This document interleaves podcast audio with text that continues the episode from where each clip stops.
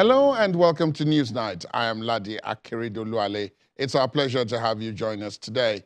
The process for the selection of candidates for political offices in Nigeria has now been completed, fingers crossed, and the process of explaining what their plans for the country are has started. My guest, who is one of them, says one of his first acts upon being elected as president is to send legislation to make it law that all political office holders must have their family members attend public schools, use public health facilities, and travel exclusively by road domestically within the country. Newsnight talks to the presidential candidate of the African Democratic Congress, ADC, Mr. Dumebi Kachikwu.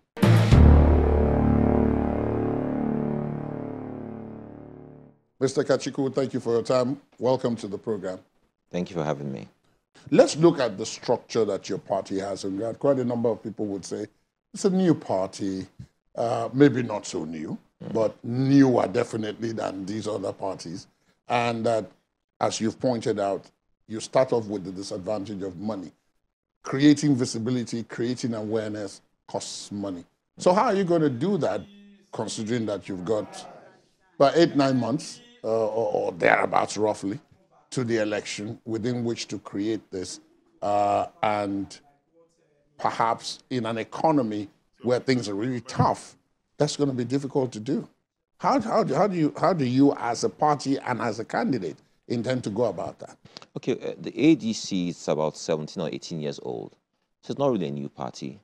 Um, outside of the APC and PDP, the ADC is the third largest party with structures across the country. Okay, so I'm running on the platform of a party that's actually big.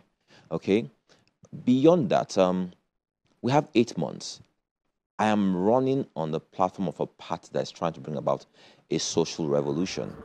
A social revolution that we're trying to get Nigerians to key in and is built on the disaffection of Nigerians with the government of the day.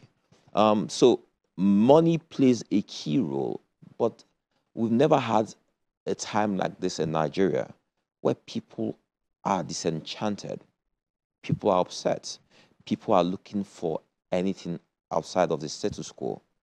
They want something that appears to them to be a real solution to repairing Nigeria. That's where my candidature comes into play. And there are several good people in the other parties, okay? Um, people, a lot of people feel that we have to have a coalition to be able to take out this government. But I, I, don't necessarily think so. I think the talk of a coalition will come down the line as we get closer to the election when people are able to assess their strength, assess the way the electorate looks at the different parties. But what is key right now for the parties is to be able to come out with a message that resonates with the electorate. The election is not so much about the parties right now. The world is watching. Nigerians are going to be on the ballot. It's not just the parties. Nigerians are going to be judging themselves because the world is watching to see that a people who have complained so bitterly for the last seven years, the world is watching what they are going to do. You've complained, you told the whole world that you're not happy, that this government has almost destroyed Nigeria. So the world is watching to see what you are going to do. You can see how people felt about what happened in Ekiti over the weekend. People have complained. You said you're not happy with this government. Nothing. I was in Ekiti last week. And I was so shocked to see the level of decay in that place, going from Ondo to Ekiti, the worst roads I've seen in my life. Those two states have granite, rocks everywhere. Ondo State has a bitumen belt, beautiful laterite. All 95% of the ingredients to make the best road, to make roads, those two states have no infrastructure whatsoever. Yet these people had the opportunity to take a different path. What did they do? They went for the money. They went for the money. So we see that hunger, poverty has been weaponized in Nigeria to use against the people. But the people, you've been hungry for four years. Whatever money they give you, at best, is two days.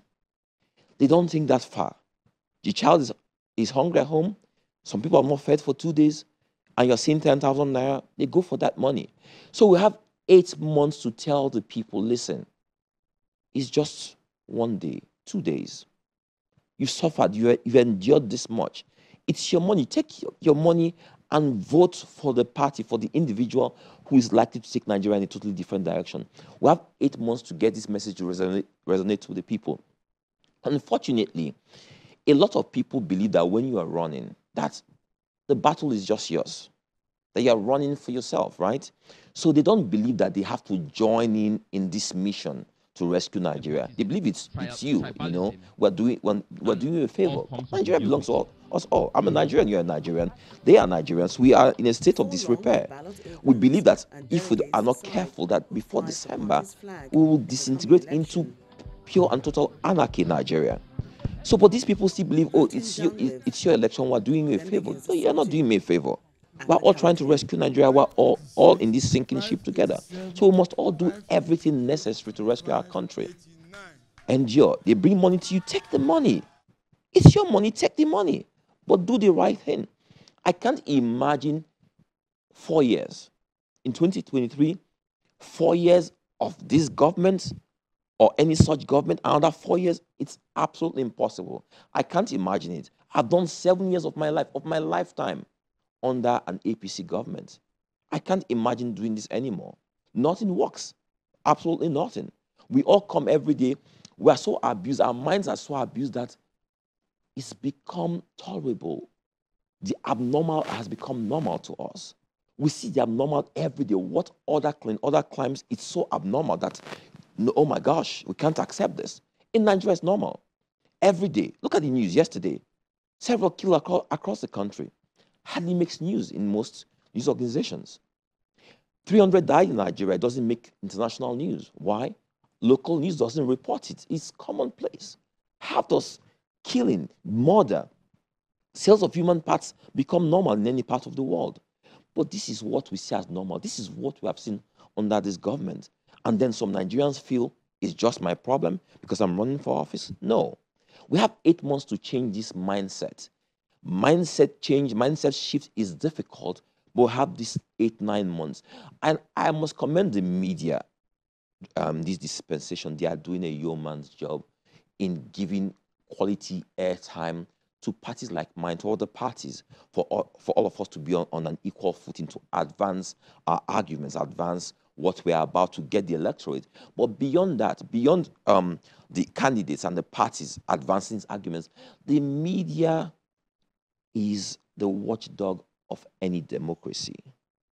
You best see every day what's happening in Nigeria. You must report it, but not just report it, report it consistently. So that people don't get tired, so we don't get desensitized. We're all desensitized. Most of us are desensitized. That's why, why when people die, oh, you know, it doesn't move us. But in other crimes, that's not this situation. In America, students were killed in a school over two weeks ago. Every, it's still news today. It's still news today. People were killed in Owo. They were buried over the weekend. It's no longer news. 300 and something people were killed in Benue. It's no longer news. We had reports in, in Kaduna State of those who were killed a few days ago. It didn't even make news in most uh, news organizations. This is wrong. We've lost our sense of outrage, our sense of morality. And we are now a nation of sinners in search of a saint. We're all sinners. The, the, the way it seems now, which is what you've made reference to when you talked about the incidence of vote buying. We have moved because what used to be our problem was the violent snatching of ballot mm. boxes, mm. people raiding uh, other people's supposed strongholds mm. and all of that.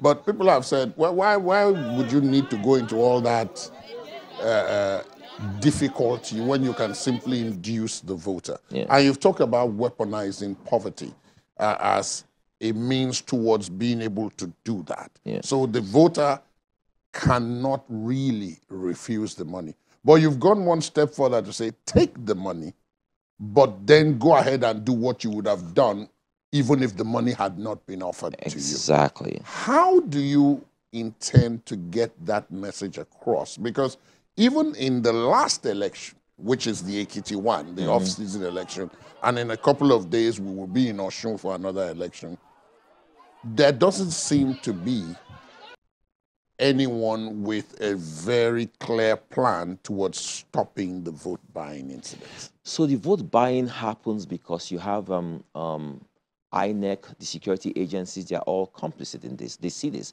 They all saw what happened in Ekiti, but they're trying to adjudge that election as fair and fair, right? But the media has a key role to play in this. We must, beyond reporting it on the day of the elections, before the, prior to the elections, we must advocate. We must let the people know what is at stake. We must let them know what vote buying um, does and how it affects how it affects them. And even if they have to take it because they are hungry, that this is what they ought to do. Advocacy is key at a time like this. News organizations, editors, everyone has to come together and say, you know what, this is what we must do because we're all in Nigeria. We're all affected. I'm here right now. You guys are probably running on diesel. You know how much diesel costs today, right? So everyone, everyone's affected. So whatever we can do to ensure that we get the right party, the right candidate in place, we must do. And the media is in pole position to do a lot in regards to this. Let's let's let's now uh, uh, come down a bit to some of the brass tacks. You've you've referenced what many would consider to be the top problem, mm. that of security. Yeah. Um, what's your party plan, or your plan as a candidate towards tackling that because if you are to go on and win this election uh, as, uh, uh, as president, if you become president, without a doubt, that is likely to be the very first thing you are going to be confronted with. So, what, what, what's your plan in, to tackling that? So, uh, as president of Nigeria, is security will seem to be front burner for everyone. But tell you what, every problem we're facing in Nigeria is um, capable of bringing down the nation. They are all equally as important. But in regards to security, biggest challenge we've had in the last in this with this government is the body language of the president. He's had a body language that suggests that he doesn't really care. He's allowed people coming through our borders, right? And these people have taken over our country. We've we've left, left large swaths of land for them now that we now call ungoverned spaces. These people have taken over our farmland. They kill our people. They kidnap our people. They rape our women plunder our, our, our farms and no one is doing anything. At some point, they said, oh, people with AK 47, if you see people with AK 47, this is what you must do. Have you heard that anyone's been arrested? Nothing is happening. Our security agencies are totally overwhelmed. Multiple wars, different fronts, they are overwhelmed.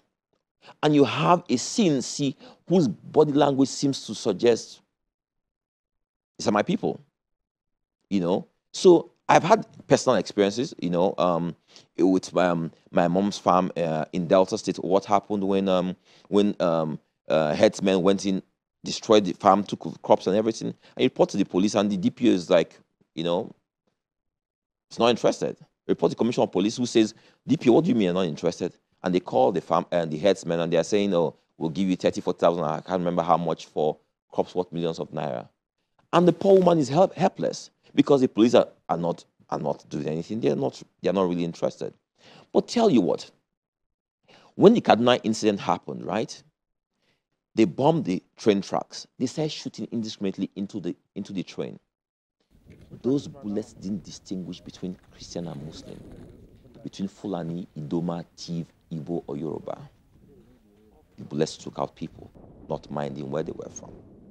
That's why we have to be careful our problem in Nigeria should not be, um, security problem should not be um, distinguished or divided on the altar of religion or tribe. We have a serious problem where people have taken over our country. We must confront this problem as a united people. We must take these people on headlong. Every man, woman who's able, who is willing to be conscripted into the army, into the, any of the security forces, should be I will bring on at least one million people, conscript them, and I'll rid this country of these people. We cannot watch and see people. We have watched countries who watch these people take over their countries, and we see what happened to those countries. In Nigeria, we don't have enough men and resources at this point to confront these people because they are all over Nigeria right now. They are not just at the borders, they are within our country.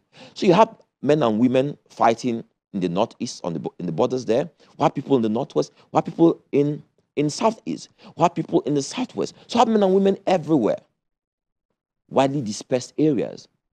How are they coordinating all this? with limited resources, a country that the economy has collapsed, that is broke. So you can see why these people are making headway into Nigeria. And they're making money. They kidnap people. People are paying 100 million, 50 million, 150 million. These guys have money. Our military doesn't have money. So you can buy the most advanced weapons, but you still have an OPEX towards maintaining and operating those weapons. That's where we're lacking. And the process, the cumbersome process between approving of funds and getting the money to the to the military hierarchy is ridiculous. So we are really challenged, and the populace don't really understand what's going on. Nigeria is severely threatened. You need a CNC who, first of all, sees all Nigeria, all Nigerians as one. I won't distinguish. We are one nation, united under the green, white, green of our flag. We are one people. God didn't make, make a mistake bringing us under this, uh, this country, under the geographical space. So you need a, a president who will love everyone as one, the same people, defend everyone equally, promote a, a platform for all to thrive in this country. If you see all as one, you defend all equally. We cannot no longer have a nation where people come and you kill someone, you walk away, your picture is right there, and then these people go away scot free. They've done it today, someone else will do it tomorrow. But I'll avenge the life of all my men and women out there fighting for Nigeria. Honorable people. We don't care about these people because we see them as poor people. No Nigerian life should be taken with levity. No Nigerian life. Every Nigerian life is important. We must defend our people. We are not doing that right now. There are quite a number of people who have pointed out that many of the security challenges, if not all of them, uh, and indeed some of the other challenges which you referenced when you said security is one of them, uh, but all the others are equally important, that they can be traced to our economic situation, which you also referenced when mm. you said Nigeria is broke. Mm. Um, as it stands now, the statistics are damning. Unemployment is extremely high. Mm. Uh, underemployment is equally high. -hmm. Um, there's a dearth of infrastructure. The youth, in particular, um, most of our federal universities have been closed for most of this year, 2022, and there's no indication as to when they will open. That, there are quite a number of other things, but if we just focus on the economic, yeah. the outlook is a bit tough. Um, what areas of those would be your priority to tackle, uh, uh, uh, to use the phrase where they say low hanging fruit that you go after first? Before you now settle for the ones whose results are in 5, 10, maybe 20 years' time? Which would be the first? Okay, so um, the economic outlook is damning all over the world, right? But more so in Nigeria, where we have a, an economic team that's pretty much doing nothing. Uh, they don't know. Um, they are left from their right. We have a CBN governor who, was um, um, said to be running for office or interested um, in running for office, and which affected us. The dollar today is uh, is uh, 600 naira to a dollar, to a, um, um 600 naira to one dollar uh, today. So uh, we have major challenges. But we are a nation that is blessed. The population that people see as a liability, as a disadvantage, is our greatest asset in Nigeria today.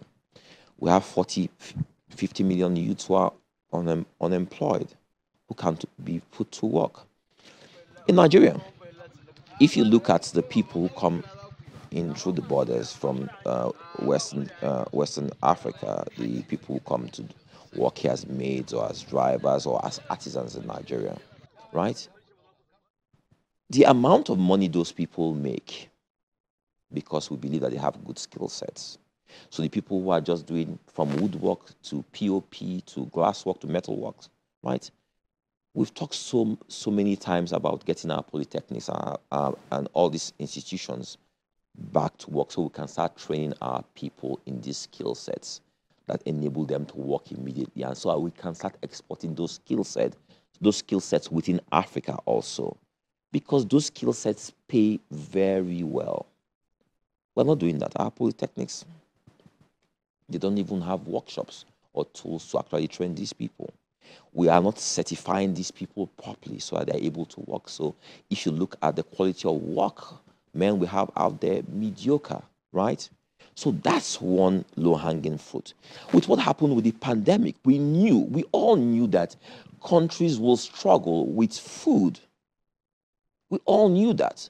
Nigeria is blessed with fertile land everywhere. We can feed the world. Can we feed the world when our farms are not secure? We can't do that. Can we feed the world when, when in a situation when, where our youths feel that farming is for the extremely poor? We can't do that. Tell you what, farmers are some of the richest people all over the world, except in Nigeria. We still talk of subsistence farming in Nigeria, whereas the world has moved into agripreneurship. The business of farming pays very well. We need to look into that, right? In order to get people to go into farming, we need to create an enabling environment. Have farm parks, farm parks for farming, farm parks for processing. Uh, you know, we need to look at the value chain from from farm to fork, right? We are not stabilizing that uh, that value chain. We're not investing in the value chain. We're not invested in the value chain. But all the time we hear billions of naira that have been put into this so-called value chain. If the, the money is really there, we will see it. We hear that tens of millions have been employed in farming. Where? When people are not farming anymore. That's why food is very expensive in Nigeria. Okay, leave farming right now. Do you know what people can do just if you have access to good broadband.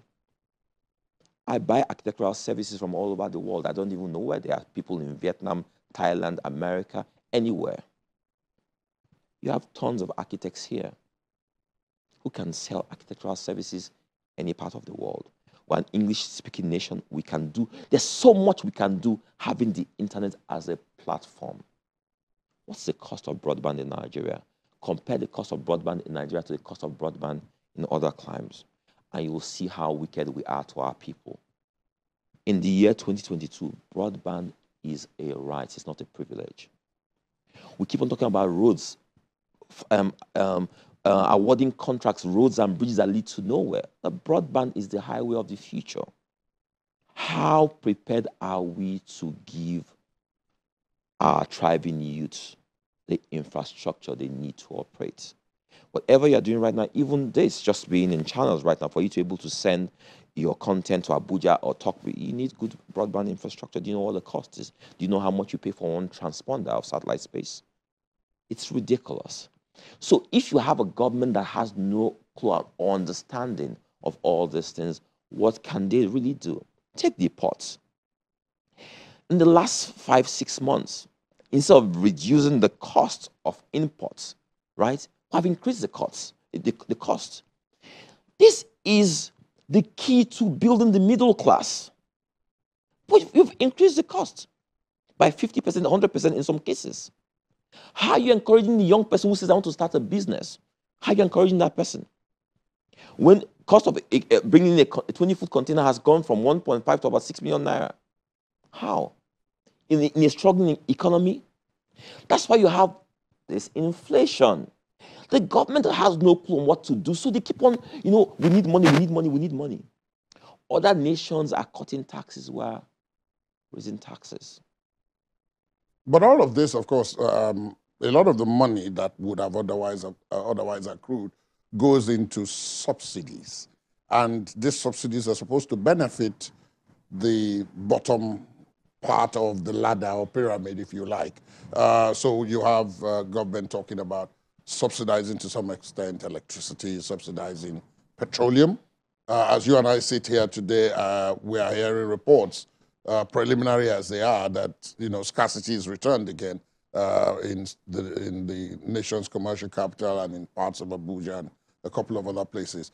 Um, so a lot of money is going to, uh, this year, 2022, about four trillion naira is budgeted for subsidies.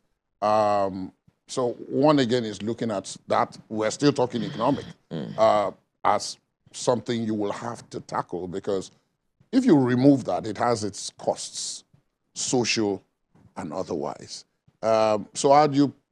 People have tried it, but it's proven to be a minefield. So how do you plan to do that? So let me ask you: Do you feel like you're subsidized in any area right now? Not really, but good. You've answered the question. There are no real subsidies here. We have to be honest with ourselves. There are no real subsidies in Nigeria. You mentioned that there are reports. There are no reports. You came to work today. You're, seeing false scarcity. They are accusing the the filling stations. We had queues in Abuja for the last four or five months. It's our reality. There are no subsidies. What you pay for fuel in Lagos is not what they pay in Abia or Ebonyi or in the far north. There are no real subsidies. We have people who just are just sharing this money.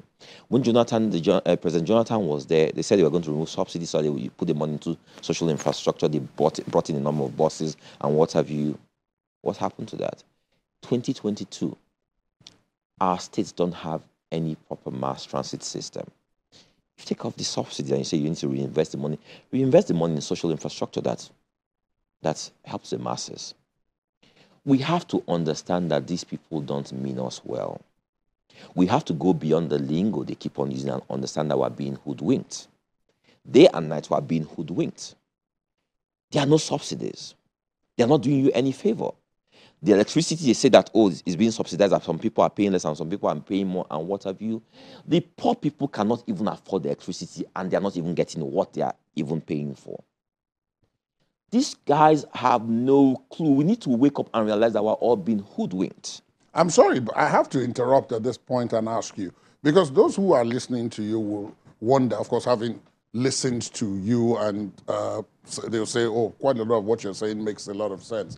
But it has political and other implications. One, two, um, I've read it on social media. It's been said that you are related to one of those who used to be top in government, and that therefore uh, you you should have a better understanding of the challenges they face than most people, and you shouldn't be so hard on them uh, for some of the difficulties that are being encountered, particularly in the case of this petroleum subsidies and the other subsidies. So I ask you, is it that you don't have that understanding or what you were told doesn't make sense? What are the difficulties? They were going to take out subsidy and say, they said the president's body language suge suggested that, oh, it's a pact he had with the masses that he won't take out subsidy. When the president came in, how much was petroleum? How much is petroleum today? When he came in, how much was diesel? How much is diesel today? We have to be realistic. We had an argument over how much diesel was because what people saw as the price on Friday uh, has moved uh, on Monday. So there was that argument also. But even uh, at that, you have a huge, astronomical difference in the price of diesel. What are we talking about? Facts are facts. Reality is staring us in the face take out subsidy or not take out subsidy. Take out the subsidy because it's not benefiting anybody. We are dealing with paying 800 naira for a liter of diesel already. If you take out this money, because under the guise of subsidy, people are making billions of naira, Nigerians are suffering. So you would take out all subsidies I, I will, and allow the market? I, I will take out all subsidies. I will reinvest that money into social infrastructure. We need to support the poor people. We need to support the poor people in Nigeria. Subsidies only benefit the rich, those who are making money from this bogus system. I'll take out the subsidies immediately. How about unemployment? Let me, uh, let, let, because part of the argument is that those subsidies enable some of those who benefit, quote and unquote, to provide jobs. So if you take out the subsidies, those people will be left with no safety nets, and many of the businesses they are currently invested in would not be viable. How? How? That is the argument. What, what subsidy am I getting as a businessman that is enabling me to provide jobs? Those who benefit from the subsidies are the briefcase billionaires who are getting allocations and what have you to make money from this process. Other businesses, Nigerians ben don't benefit from this subsidy. We are paying the real cost of the failure of the system and what we pay, the pump price we're paying. So we're not getting the benefit of the subsidy. If you take out that subsidy, so what with the trillions we talk about, if you take out that money and invest in a mass transit system or mass transit systems in all the states, and people are paying a subsidized fee for that mass transit system, you already know where the money is going to because the people are using buses. Whereas if they have to pay 500 naira for a trip and they're paying 50 naira, you can see the subsidy is real.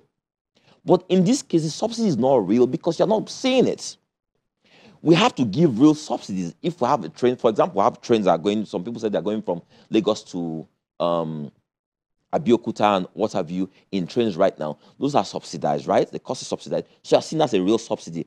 But the sub- this fuel subsidy is not a real subsidy. We need to take out that money and put that money into social infrastructure. What will I do with that money? I'll have mass transit systems, right? I will have industrial parks. With industrial parks, you have industrial park clusters that benefit different people. So let's say, for example, you're in the media business. I'll have an industrial park where you have support systems for everything surrounding media. So if you want to start a business, you don't have to go and pay 15, 20 million naira for rent. You can come to this place where you're paying 70,000, 80,000 naira per month. And every infrastructure that you need to support your business is also there. So the, your cost, your takeoff cost is reduced. Same for farming, same for any business. That's what all industrialized nations have done. You need to help people start. If 40 million Nigerians are working, who are not working right now, and the government is getting 5,000 naira every month as taxes from 40 million Nigerians, is government not benefiting? They are not smart. Every government in the world tries to get people back on their feet so that they benefit. That's you investing in a business. You are investing in me as a business. That's what the government must do. But the government does not do that. The government puts you down and still takes from you. They're killing these people. Now, these youths that they're doing this to, you saw what happened with EndSARS. EndSARS is just child's play, just preparation for the big day that is likely to come. People stay two, three days now and don't eat. People wake up hopeless, helpless, dejected, depressed, not having any solution to their problems. We think they are not real because tell you what, you woke up today, you came to work. You and I are here. You're able to afford to come here today. We are here. But this is not the story of the majority. We don't care about the majority. We don't care about the masses. We abuse them. So when you see a situation where you see politicians, they are out there, and you see people, they are hailing them, that you see the, the, the mob after them, they believe that, oh, you know what, they still love us. Tell you what, they are mocking you, they are playing with you. D Day is coming. These people, they will eat the rich. The innocent, you are driving to work, you're in a car that is not even so nice, but because you're in a car, they will attack you. That day is coming to Nigeria. We can't continue, continue doing this. Millions, tens of millions are starving in Nigeria. They see the wanton waste in Nigeria. They see that their government doesn't care. D Day is coming. We need to do something different very soon, very fast in Nigeria. We need to take care of the unemployed, of the underemployed. We need to take care of the minds of people. Their minds are abused. That's why people kill at will now. A nation where people are selling human parts, they're selling body parts as a thriving business, where people are desperate enough to go and see the native doctors and what have you just to survive. What does that tell you about who we are as a people? We've degenerated. We need to do something about this. I'm not running for office, it's not just politics. We've seen politics for too long.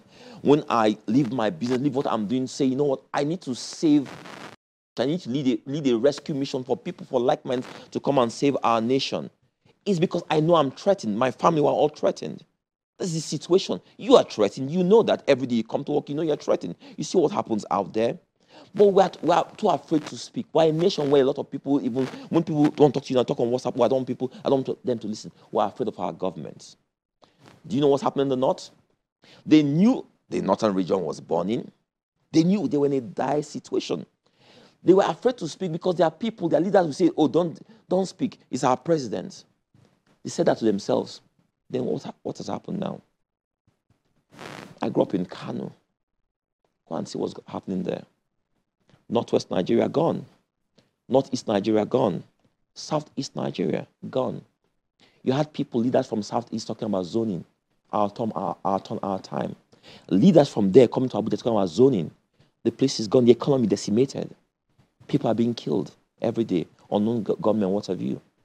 They are not able to hold the place together, and yet they're talking about zoning. We keep on using words that divide us as a people instead of words that positively enrich us and bring us together as a people. We are tired of politicians. We're tired of these people. You and I need to come together to save our nation. It's no longer politics. We can't afford. We can't afford these people anymore. They need to go. Let me ask you this, though. A lot of people who will be listening to you who have no idea uh, what you are, maybe listening to you and be saying, okay, he doesn't sound very much like a politician. Uh, so introduce yourself. I am an ordinary Nigerian like you. I'm just an ordinary Nigerian struggling to survive in a difficult country, in a, a country that has failed me woefully. For the because five, you've talked so far for, now that you, the, you, for, you grew up in Kano, for you the, lived in Kano. For the, my, my late father was a federal high court judge, so moved around quite a bit. I had my primary school in Kano before we came to Lagos. The nation I grew up in is not the nation I know today. Growing up in Kano, I lived on Bompai Road, you come out and you had the farmer's market there. The people will leave their wares 4, 4.30 and close, just come by with, nylon and go home. Nobody will steal, nobody will touch it. You can't try that today. Last time I was in Kano, I saw, I was driving from the airport, I saw this, what I didn't even realize was a human being. So there was someone side of the road, caked with flies. A woman and child selling with a basket of tomatoes, caked with flies. It when I approached, I realized that this is a human being. So many flies on her, she didn't even have the strength to swat away the flies.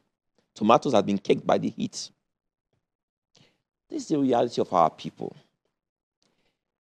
If we don't save our people, if we don't save ourselves from these people, nobody will save us which is why I'm asking you about your plans so, and which to is why, join this. Yes. So I've told you about my plans. My plan, I'm leading a rescue mission of like-minded people, of Nigerians who are fed up of the status quo. We have people everywhere who are willing to work hard, who are working hard every day. They're not getting results because it seems like their country is working against them, their government is working against them. We have to come together to save Nigeria. Nigeria should have world-class infrastructure in the year 2022. We have nothing. We have absolutely nothing. There'll be those who argue with you that that's not true. That it's not that we have nothing. It's that what we have is not enough because our population is growing exponentially and we're playing catch up all the time. We have nothing. I just drove to Channel Studio. This is the studio of a major news organization, a government that thrives on doing the right thing people in government come here every day to be interviewed by you. They pass this road all the time. They don't think. They pass this road all the time. They pass this community all the time. They don't think. Listen, I'm not here to play politics. I'm not here to deceive or hoodwink the people. We have to call it and say it as it is. Nigeria is not working. Nigeria is not working. We can't deceive ourselves and say, you know what, we have some. We have absolutely nothing. Nigeria has what it takes to be the greatest nation on earth. We have the people, we have the human resources, we have talented young men and women everywhere. We're a country that demotes meritocracy and promotes mediocrity. What is that? Why do you think that is so? Because we certainly are not doing it unconsciously. We've been doing it for quite a while, well, if that is correct. Correct. But why, why are we doing this? Tell yeah, me. why are we doing it? I'm asking you because, because you are in a position to know. As long as we keep on putting people into office because we feel they look like us, they speak our language, they will get there and promote mediocrity they will always demote meritocracy. We always say this that when you get, enter a plane, you don't care who's flying you. You enter the doctor's office, you don't care who, who the doctor is. You care that doctor does a competent job. That's what we ought to be doing now. Going forward now, between now and the election in February next year, you're going to have a tall task because, as you mentioned earlier on in the interview, um, changing any system, either from the outside or even from the inside, requires a plan, a detailed plan, and it requires resources, both human and material. And many in your position start off from the disadvantage that uh, these resources, whichever they are, are not plentiful enough to immediately activate and put all this, except other people come together. Uh, we have seen this attempt in the past. In 2019, there was an attempt of like mind. Some people even called it the third force to say, look, let's see if we can put an alternative uh, together to these others. It founded on the basis of ego, on the basis of differences in opinion about what priorities should be, uh, about ethnic and religious sentiments.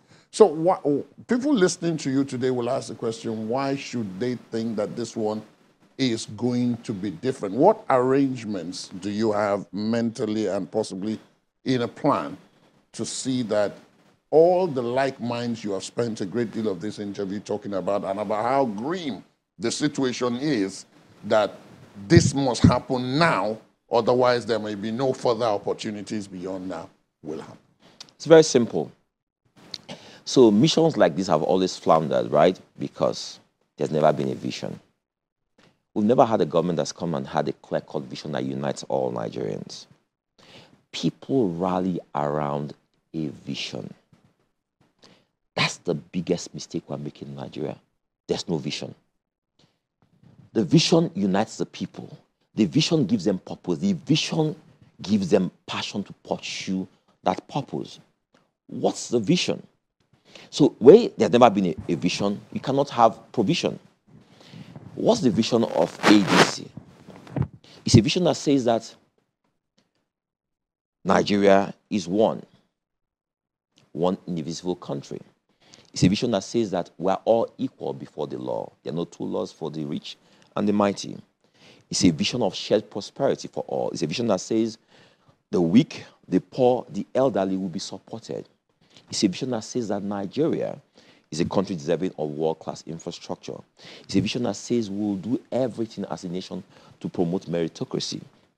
It's a vision that says that all Nigerians who are willing and able to work will be supported to work. It's a vision that says that we are one indivisible nation united by a love of humanity. No tribe, no religion, no tongue is more important than the other. It's a vision that says that our children, our children cannot be at home while two parties are contending endlessly. It's a vision that says our borders must be secure our roads secure. It's a vision that says that I, as the president of Nigeria, will not sleep when my citizens are in kidnappers' dens. It's a vision that says that the economy will work for all and not for some. It's a vision that says that our farmlands will feed the world, but feed us first of all.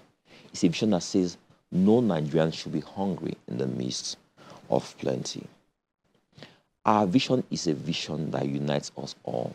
It's a vision that's taken all our common problems and turned it around to the positive for us to unite ourselves. If we don't have a vision, we can never rally around anything. We'll have disparate missions. All good men and women who want the same, I believe we want the same. This is the opportunity to rally around this rescue mission. We can't afford to get it wrong in 2023. I am scared that we might not even make it to 2023 because people are struggling. As I move around during this political dispensation, you get to see more what is going on. The Nigerians are suffering. Nigerians are suffering and they don't have the voice to cry out. Nobody is championing their cause. Politicians sadly don't care. We owe it up to ourselves to start sounding this warning. Nigerians are suffering. Our president didn't hear this. People have lost loved ones. They are bitter. They are angry at society. It's there in them as we speak. Those who are hungry, in the, I live in Abuja. Every day I see young people roaming the streets aimlessly, looking for how to feed. Nobody looking out for them, nobody championing their cause, nobody cares about them. We're driving our big cars every day to and fro from work. We don't care about these people. When they start killing, then we start, we start screaming. We saw how people killed our security agents during EndSARS. They didn't care that those people are also victims of a failed society. Where minimum wage is about 30,000 naira. 30,000 naira, less than $100. What's the cost of transportation every month for the average person? For you. What's the cost of transportation? We're a nation that doesn't care. We cannot continue this. We are all affected. I pray that it never happens one day on, on your way back home, or you are not at work and you hear that your child has been affected. Two years ago, I believe two years ago, I was in, um, in the studio in my office um, with one of my workers when he got a call that his wife was hit on the, on the airport road. She was knocked down. We ran to the hospital, Federal Medical Center. I watched this young lady die. I watched the doctors, the medical professionals who were there, who were ill equipped to do anything to save that life. And after a while, you see that they have become so desensitized, nobody cares for them. As at that point time, they had not been paid for three, four months. The hospital was full. I watched this young man watch his wife die because Nigeria failed her and failed him. He now has to bring up a child, a daughter, by himself. His story is not unique. It's a story that is the norm across Nigeria. All our institutions, institutions have failed. We know it, we see it. We have talked for too long. We're tired of talking. We now choose to accept suffering as the normal in Nigeria. Dumebi Kachikwu refuses to suffer anymore. I choose to speak. I, I choose to fight. I choose to stand to be counted. I won't accept this anymore. My first communication with the National Assembly when I'm sworn in as President of Nigeria is to send a bill that's called the Nigerian Patriot Act. It's a bill that says if you're in public service, your family members must use, must use public hospitals, public schools. If you travel within Nigeria, unless it's an emergency, you travel by road so you can experience our beautiful roads. Your children, your family must use the same infrastructure, same facilities the common man uses. You won't have a borehole in your house. You must use water. If there's water, use the water. You won't have a generator in your house. We must all share equally in our problems so that jointly we can solve our problems. If we don't, we'll continue perpetuating this gap between the rich and the poor. We can't continue, we can't afford this. Electricity is not nuclear science. Generating, distributing, or transmitting electricity is not nuclear science. The problem is that those who are there don't care because it's only the poor that are suffering we have to make sure that we all care because we're all suffering our problems. So if you're the director of a company that your operations derive from a license issued by government, you are also affected by this law. So tell you what, guys, if you know that you don't like this, don't vote for me.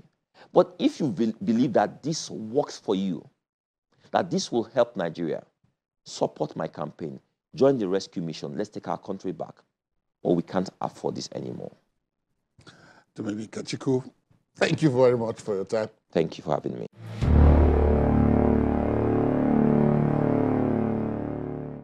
That's our program today. We would, of course, like to hear from you on the conversation. Our social media handles are right there on your screen. You can also listen to this and previous episodes of the program via our podcast. Please visit our website, channelstv.com forward slash podcast to get started. I am Ladi Akeredolu-Ale. Goodbye.